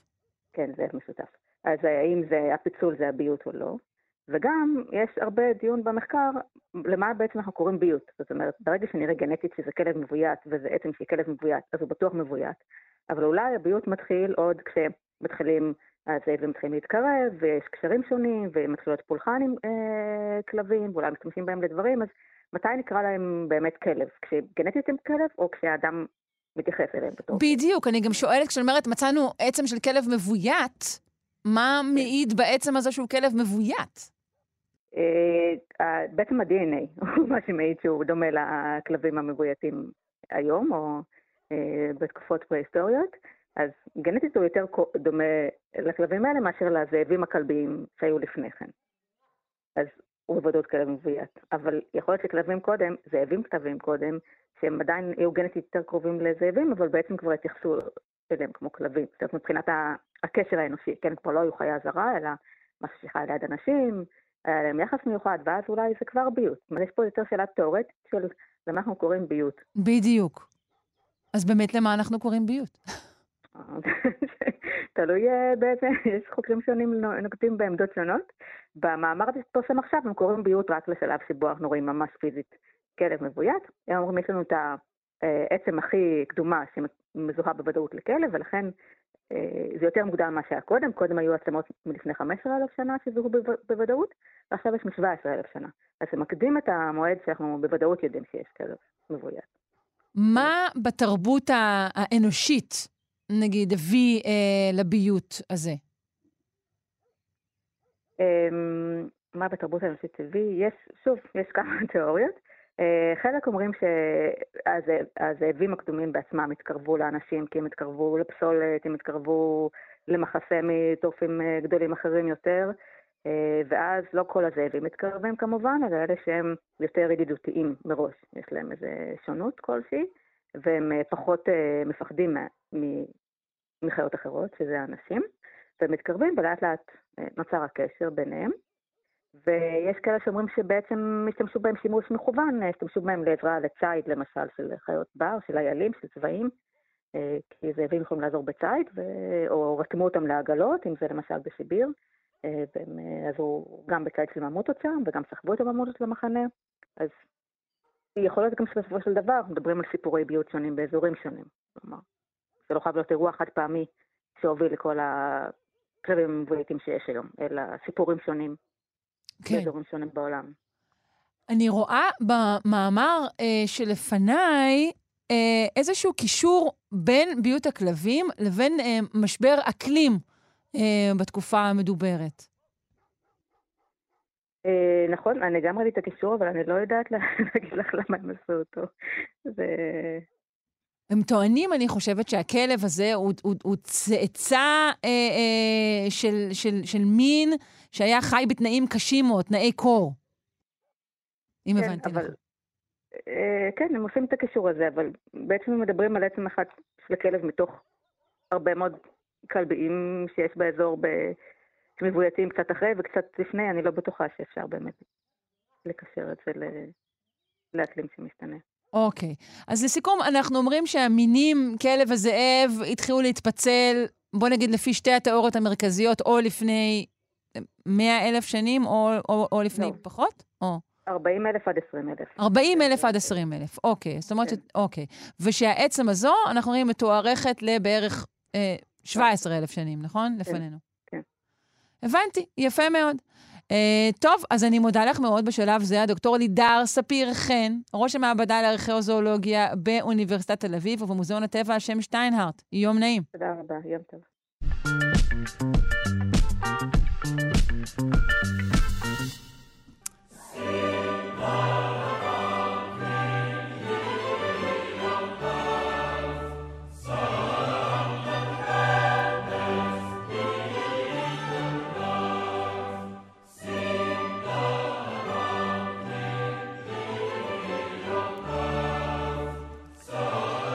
האורטוריה הזו של הנדל כמובן אה, מבשרת את אה, בואו של אה, חג החנוכה ממש בשבוע הקרוב, והנה, כל מי שפתח את העיתון, ממש, אני חושבת, בשעה האחרונה, אה, ראה שלקראת חנוכה, כדי לשמח את העם, משחררת רשות העתיקות ממצא שלדעתי היה ברשותה כבר מחודש מאי, אבל תכף נברר האם אני צודקת או מאשימה האשמות שווא.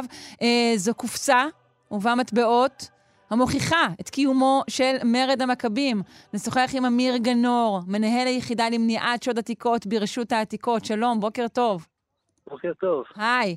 אה, בואו אה, נדבר ראשית על הממצא עצמו, איפה הוא נמצא, מה מצאו בדיוק.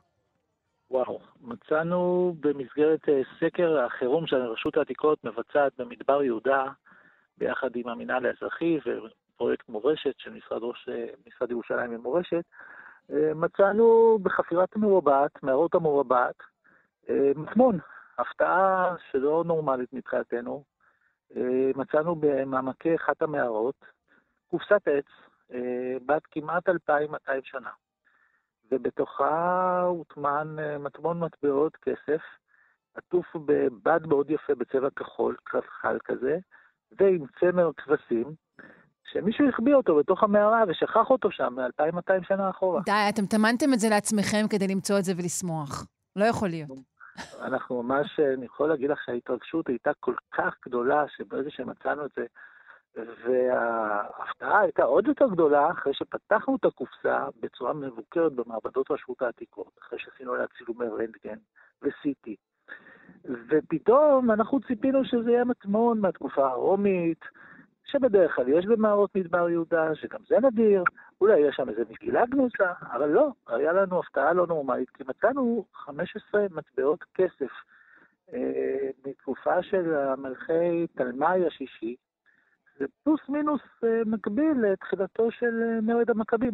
רגע, איך אנחנו יודעים מאיזה תקופה, מה מוטבע על המטבעות? על המטבע זה מטבעות שאנחנו בדרך כלל מכירים אותם במחקר הארכיאולוגי, אבל פעם ראשונה שמוצאים אותם במדבר יהודה בחפירה. אנחנו בכלל לא ידענו שהתקופות, שהתקופה הזאת מיוצגת במדבר יהודה, כי אף פעם לא מצאנו את זה בחפירות ארכיאולוגיות. אה, ופשוט מטבעות שהיו במחזור, המטבעות של המלך תלמי השישי, אה, מאוד סטנדרטיות אה, מבחינת האיפור, אבל ההפתעה הכי גדולה הייתה. על אחת המטבעות פתאום אנחנו רואים שיש איזשהו שם חרוט, מין ראש מה כזאת חרוטה בחרד דק, שכתוב עליה שם. בהתחלה, שניסינו ככה בעיניים לא מקצועיות לבחון מה השם, אז קראנו את שם של גדי, וזה שיגע אותנו, כי אנחנו מכירים את הסיפור על יוחנן הגדי, שמתקשר למרד חנוכה, למרד החשמונאים, אבל בהמשך עם פרופסורים שבדקו את המטבע ובדקו את השמות, הגענו למסקנה שיכול להיות שהשם שם זה של מאי, ולא של... של מאי, אוקיי. כן. וגם זה סיפור נחמד, כי בעצם אנחנו מכירים מהמקורות, ובעיקר בספר אה, חשמונאים, על זה שיהודים ערב אה, גזרות אנטיוכוס ברחו למדבר יהודה והסתתרו, ובעצם החיילים היוונים רדפו אחריהם לכיוון המדבר, צרו עליהם ונלחמו איתם ביום שבת, ולצערנו הרגו את כולם. ומאותו הלחימה באותו יום שבת, כי היהודים פשוט לא נלחמו בשבת, אה, ולא הגנו על עצמם, מאותו יום יצאה בעצם החלטה ש... שבעצם הגנה על עצמך תוכה שבת, ובעצם מאותו יום אה, אפשר, התאפשר להילחם גם ביום שבת. האם אתם קושרים את זה למרד המכבים מעצם המציאה? זאת אומרת שזה אומר בהכרח שמישהו פשוט השאיר את זה וברח, או הלך לקרב ולא חזר? מה בעצם מהווה פה את הקישור למרד המכבים? ראשית, ראשית מדובר בתקופה של תחילתו של מרד המכבים. שנית, יש לנו אזכורים אה, היסטוריים בספר מכבים א', של אה, מאות יהודים שברחו אל המדבר והסתתרו בנקיקי המדבר מהפחד של הצבא היווני, ולקחו איתם דברים. עכשיו, מדבר יהודה לאורך השנים שימש תמיד כמקום מפלט בעיתות משבר, לאנשים שברחו מהשלטונות וכדומה. אנחנו מכירים את זה מצוין מתקופתו של מרד בר כוכבא, שבתוך המערות מפלט של מדבר יהודה הסתתרו, חלקם לקחו איתם אפילו את המגילות, כמו שמצאנו במבצע האחרון שרשות העתיקות עשתה. אה, אבל פה הייתה לנו הפתעה, כי פעם ראשונה אנחנו בעצם מוצאים ממצא שמבחינה כרונולוגית, מבחינת התאריך שלו, הוא מקביל לתקופה החשמונאית, ולא לתקופה שנמצאת 200 שנה אחרי זה של אה, מרד, אה, המרד הגדול או מרד בר כוכבא. אז mm. לכן הממצא עצמו מתוארך לתקופה החשמונאית, למאה השנייה לפני הספירה, ואילו ה... והוא מתאים מבחינה גם מבחינה היסטורית וגם מבחינת הקונטקסט שלו. והאם נכון מה שטענתי, פה אנחנו עוברים טיפה למסגור העסק, שזה נמצא כבר בחודש מאי? מה, ואתם שומרים את זה אצלכם ככה כדי שלקראת החג יהיה פה שמח? האמת שהוא נמצא אפילו בחודש מרץ, לדעתי, אני לא טועה, ובהתחלה הוא נמצא ממש חתום, ממש קופסה, עם פקק. הסתכלנו, הוצאנו את הקופסה הזאת מתוך האדמה, התרגשנו עליה, צילמנו אותה, ולא ידענו לעשות את זה. לפתוח את הפקק, לא לפתוח את הפקק. ומחודש מרץ אנחנו מתחילים להתעסק עם הקופסה הזאת, ואנחנו רוצים לעשות את הבדיקות בצורה הכי מדעית והכי נכונה שיש, בשביל לא להזיק לממצא, כי זה דבר נדיר בצורה בלתי רגילה. ואז אנחנו לוקחים את החפץ הזה לשיקוף באחד ממעברי הגבול. ואחרי שאנחנו רואים שיש בפנים איזשהו צרור, או איזשהו בד, או איזשהו משהו מתכתי, ואין מגילות, אנחנו מחליטים ללכת לאוניברסיטת תל אביב ועושים סיטי לקופסה. ואז זה גם תהליך, ואחרי זה, אחרי שאנחנו מבינים איך נראה הסיטי ומתעדים, רואים שיש שם מטמון בגוש, ומתעדים את זה מבחינה מדעית אלף ואחת זוויות וצורות, אנחנו מביאים את זה למומחי רשות העתיקות במעבדות רשות העתיקות בירושלים, והם בזהירות פותחים את הפקק ובחרדת קודש מתחילים להוציא החוצה את הממצאים. קודם כל הם מוצאים שיש שכבת אדמה, שכבת אה, אבנים קטנות, שבעצם גרמה לחפץ לא להרעיש, ממש למלא את החלל הריק. ומתחת לשכבת אבנים יש צרור בד חלחל, גלגל, ואז מתחילים לפרום אותו לאט לאט, בשביל לא לקרוא אותו, כי גם הבד עצמו, תחשבו, זה בד שהשתמר 2,200 שנה. אז מנסים לפרום את הבד הזה, להוציא אותו החוצה, ואז מוצאים את הגוש מטבעות, והגוש לא יוצא, אז מוציאים מטבע מטבע בחרדת קודש ובזהירות, והתהליך הזה לקח המון המון זמן. הבנתי, כלומר ש... לא הייתה פה איזו הסתרה צינית, אלא פשוט תהליך ארוך שהסתיים ממש עכשיו. אה, הסתיים ממש עכשיו, ואפשר להגיד שהוא הסתיים לפני חודש, אבל אין כמו חנוכה, תשמעי. אני מבינה. שייך לעם ישראל. אה, עכשיו זהו, הגדרת את זה, כי אני חושבת בתחילת השיחה אמרת שמדובר בחפירת חירום, הצלם, נכון? היה איזה מינוח שהשתמשת בו? נכון, רשות העתיקות בחמש שנים האחרונות עושה מבצע לאומי להקדים את שודדי העתיקות. אנחנו ביחידה למניעת שוד עתיקות סרקנו את כל שטח מדבר יהודה וגלשנו בסנפלינג מערה מערה ותיעדנו את המערות. וסקרנו בסך הכל כ-700 מערות בתוך שטח מדבר יהודה נכון לרגע זה. אמיר, האמת שגם הקו שלך גרוע וגם זמננו תם. רציתי לשאול גם אולי על, על מחלוקות, כי זה נמצא ביהודה ושומרון, והמנהל האזרחי מעורב, אבל אנחנו נצטרך אולי לנהל שיחה נוספת, כי זה כבר נושא גדול בפני עצמו, ושומעים אותך ממש גרוע. אז אני אאחל לך חג שמח וברכות על הממצא המעניין והחשוב הזה. תודה רבה. תודה, להתראות. אמיר גנור, מנהל היחידה למניעת שוד עתיקות ברשות העתיקות.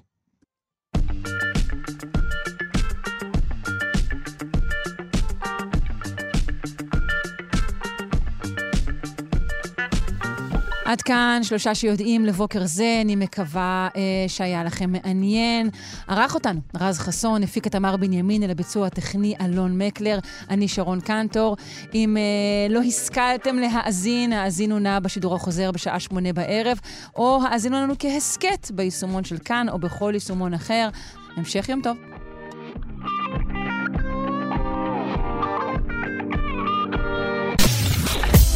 אתן מאזינות ואתם מאזינים לכאן הסכתים. כאן הסכתים, הפודקאסטים של תאגיד השידור הישראלי.